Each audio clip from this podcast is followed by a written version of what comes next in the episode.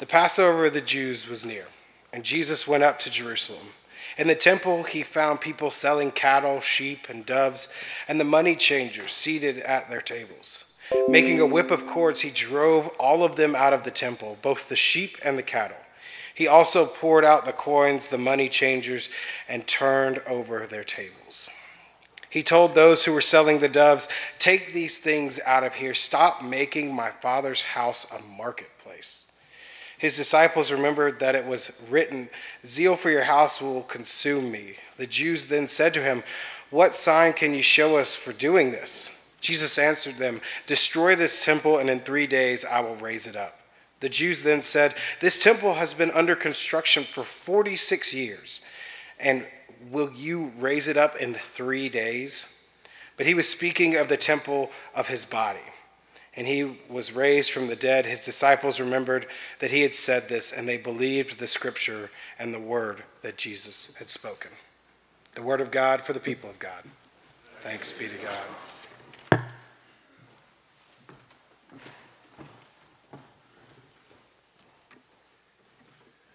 Thank you, Paul, and I'm glad we got the scripture reading straight. The one in the bulletin is from last week, and uh, some of you may remember that, and others maybe not.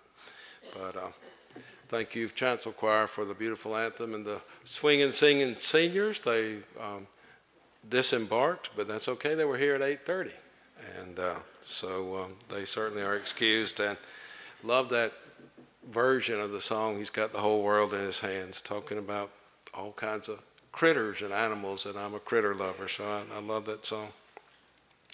What are we up to? That's our loosely organized theme for this Lenten season. We talked about that some last week. This is the third Sunday in our Lent, in Lent and we find ourselves approaching uh, the halfway mark of this season. Ash Wednesday was the starting line, we thought about things like what is the value of a bowl of ashes? What is the value of a human life? And then the first Sunday in Lent was Confirmation Sunday, and we confirmed eight amazing young folks.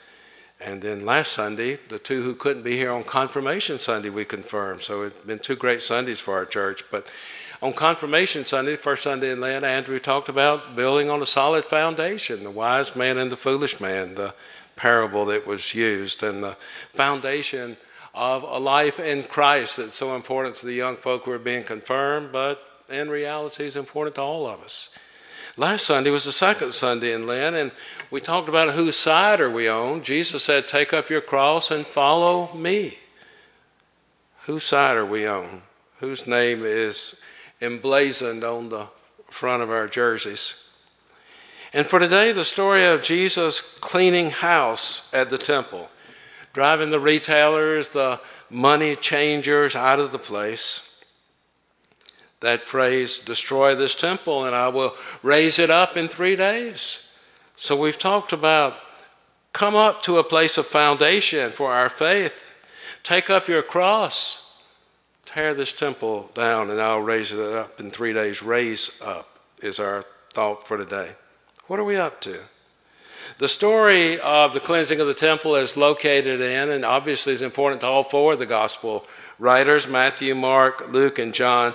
But John's gospel highlights its theological significance by removing it from the logical place that we found it in the chronological place in the other gospels it's reasonable to assume that the synoptics, and the word means similar or side by side, Matthew, Mark, and Luke are, are very similar gospels. They have the better location, it seems, for it comes toward the end of the gospel when the gathering opposition to Jesus is picking up steam.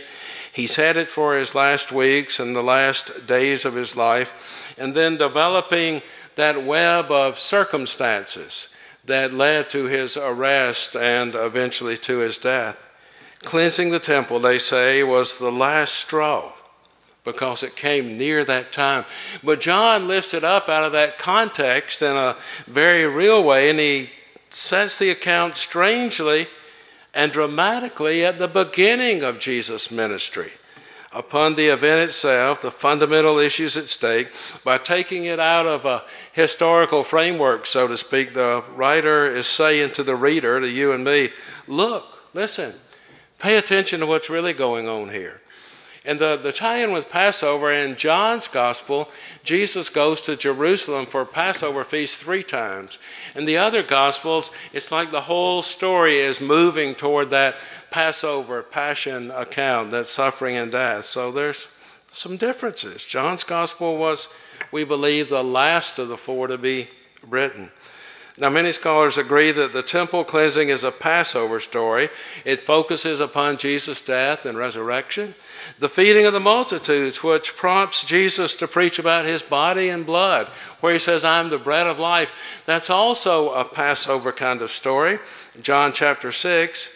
And in John 19, the account of Jesus' death as the sacrifice of a Passover lamb.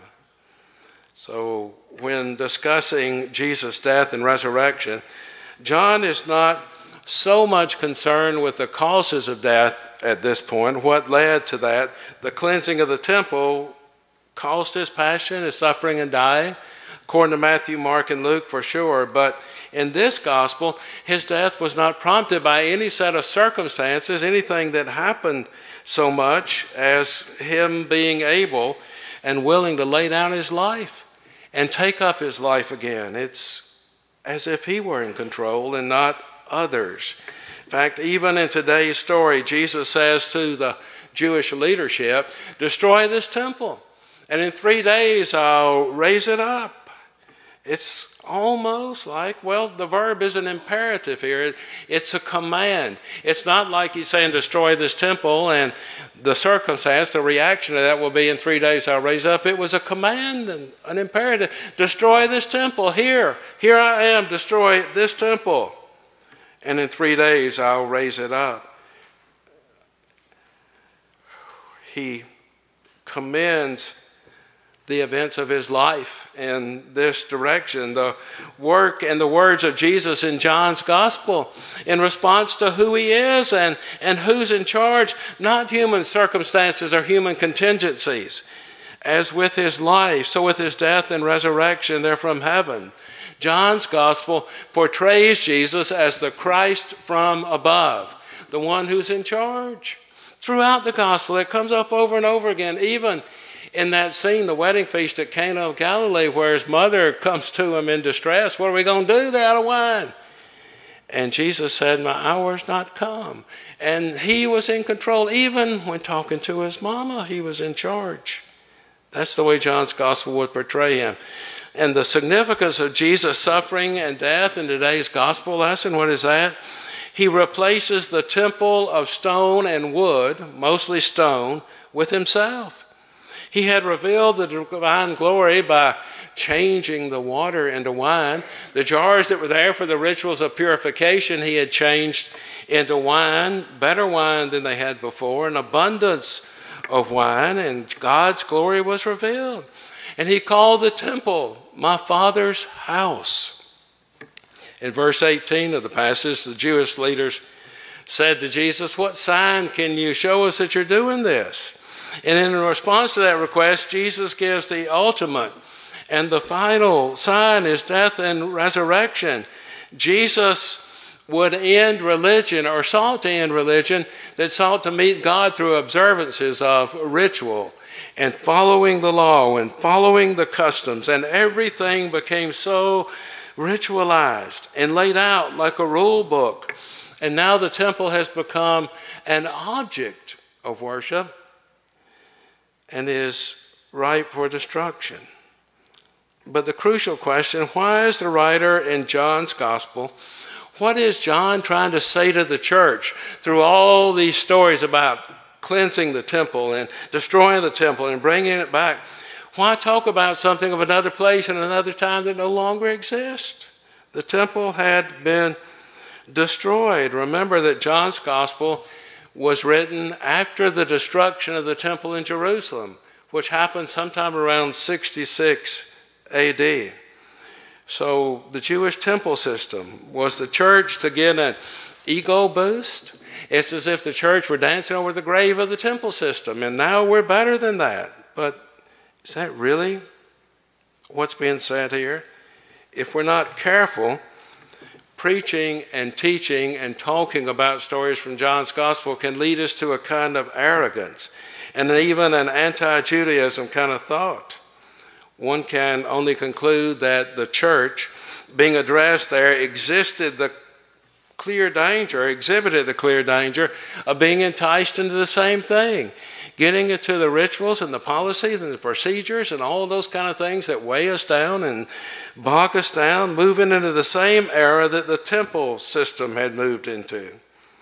With the passing of time, Christians tended to replace the old customs and old traditions and old rituals with new customs and traditions and rituals and old institutions with new ones.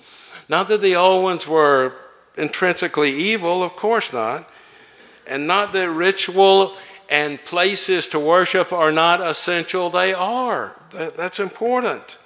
But we need to be careful because, as one writer said, within these ancient rituals and tradition, evil can lurk sometimes. Some folks will absolutize the rituals, the way they go about their faith, the way they worship, the places they worship, and lose sight of the one to whom we witness. We need to be careful about what we make absolute and remember that Jesus is the only one that we worship absolutely. It's easy to get caught up in all of that and reading some in Richard Rohr. I've told you before about the the Catholic priest whose writings I read every day, who's into contemplative and meditative thought so much, talks about how the church began as a movement, a Jesus movement. And it was so exciting and it was so refreshing and it was so new. And somewhere along the way, the movement became a mission, and somewhere along the way, it all became mechanistic. And this is what we have to do. And this is the way we always do it. And this is where we do it. And we get so caught up in that that we miss the life, we miss the joy, we miss the presence of Jesus in, in all of it. So hold that thought, if you will, and let's go back to the story itself a little bit the story of the, the cleansing of the temple. Some concerns we don't need to overlook. And one of those is the importance of placing the scene in the temple in its proper historical and theological context.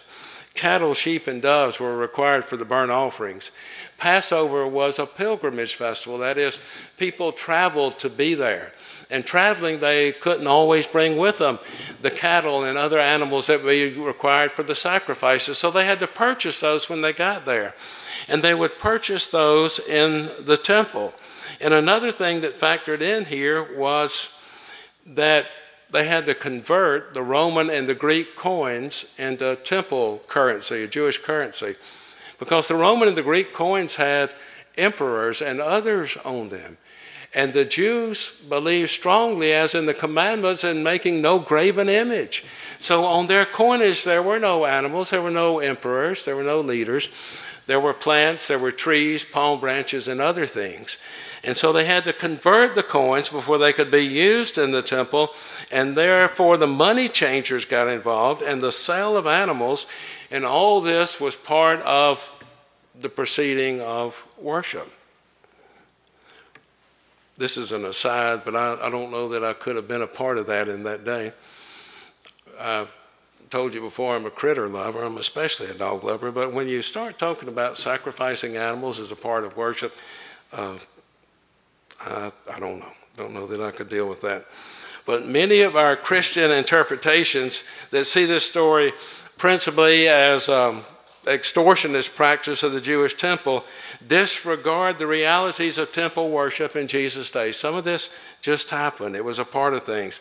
There were inevitable abuses of that temple system. The poor were taken advantage of, and some things never change. But here Jesus confronts the system itself, not simply the abuses. He said, My father's house, my father's house has become a marketplace, a house of trade.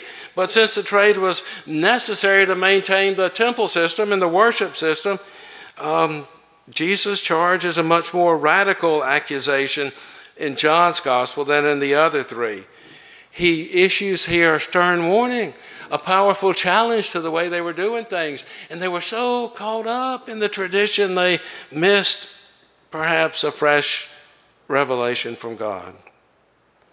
And another concern raised by this story has to do with the humanity of Jesus. This temple cleansing episode is popularly portrayed as a chance, well, Jesus got angry. Therefore, Jesus is human. But that kind of story doesn't really fit in with John's gospel because John's gospel begins by saying, And the Word became flesh and lived among us, full of grace and truth, the incarnation of Jesus. They didn't need these little episodes to say that, well, he turned over the tables, he ran the folks out with the whip, he got angry. He was human as well as divine.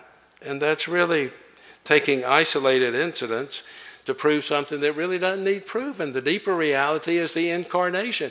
God became flesh, human in Jesus, and lived among us. And so Jesus' humanity pervades everything he says and everything he does in his ministry. The scandal so much is not Jesus' anger as proving his humanity, but the authority this human being claims for himself through words and actions a side note, and I think about this when I read this story, every time I read it in any of the Gospels, about Jesus becoming angry. And it seems to me, maybe I've missed something, that every time Jesus became angry, it's because he witnessed someone else being oppressed or taken advantage of or abused. Jesus never got angry about what was happening to him. But he got angry when he saw other people being hurt. And it causes me to take a hard look at my own life and think about what kind of things make me angry. And how many things in this world I can just look the other way or go my own way or get so caught up in my own privilege in this life that others are hurting and I don't realize it. And Jesus got angry not when things didn't go well for him, but when he witnessed others being harmed. Now, back to the major emphasis. The far reaching implications of Jesus' thoughts and his actions in the temple should caution us against developing a one dimensional superiority complex because we are Christian folks and feeling like we're superior to to the Judaism that's talked about in this story. Jesus is not against the Judaism of his day per se. John presents Jesus as an observant Jew. He goes to the festivals, he goes to the feast. He's a part of what's going on. He observes the law. Jesus' challenge to the authority of the dominant religion of the day is not anti Jewish because it's in line with the challenges of the prophets like Amos and Jeremiah, when they criticized their people, when they criticized what was going on, they were not anti as much as they wanted things to be right and like God wanted them to be. And they were voices for correction and improvement and change of direction. And Jesus certainly was in that prophetic tradition. Jesus challenges a religious system that is so embedded in its own rules and its own practices that it is no longer open to a fresh revelation from God. A temptation that exists for contemporary Christians, a temptation that exists for the church today. So caught up in our own way of doing things, so caught up in our buildings and our structure sometimes that we close ourselves off to a fresh revelation from God. And we need to be cautious. And sometimes we need to repent. Jesus' dramatic action in our story, through which a radical challenge came to the institutions of his day, I believe issue a similar challenge to the church today, to all of us. We must be willing to ask where and when the status quo of our religious practices has been so absolutized that we close ourselves to the possibility of reformation and change and renewal. The great dangers of the church, like the leaders of the religious establishment in the time of John's gospel, will fall into the trap of equating the authority of its own institutions with the presence of God. All religious institutional embeddedness, whether it's in the form of Jewish temple worship or unjust social systems or repressive religious practices, is challenged by the revelation of God in Jesus Christ by his death and by his resurrection. So, what is the story about Jesus cleansing the temple and all that it has to say? What does it have to do with Newnan First United Methodist Church? Does it mean that we disassociate ourselves from anything that has to do with being an institution? And that would be a difficult trick to pull off, wouldn't it? In our Wesleyan traditions, we've always had our books of discipline and our standing rules of the annual conference and our directives from the district and our own policies and procedures, books full of them. Separate ourselves from all of that? Not likely. But what if we work and study and worship, and above all else, pray. Pray that the institution that the church has become will reflect always the light and love of Jesus the Savior, even Christ our Lord. It's not all about our policies and our structures and our rules and our regulations, it's not all about our beautiful buildings, our temples. It is all about listening for the voice of the one who was raised up, the living temple, Beth El, Bethel, house of God, even Jesus our Lord. Amen.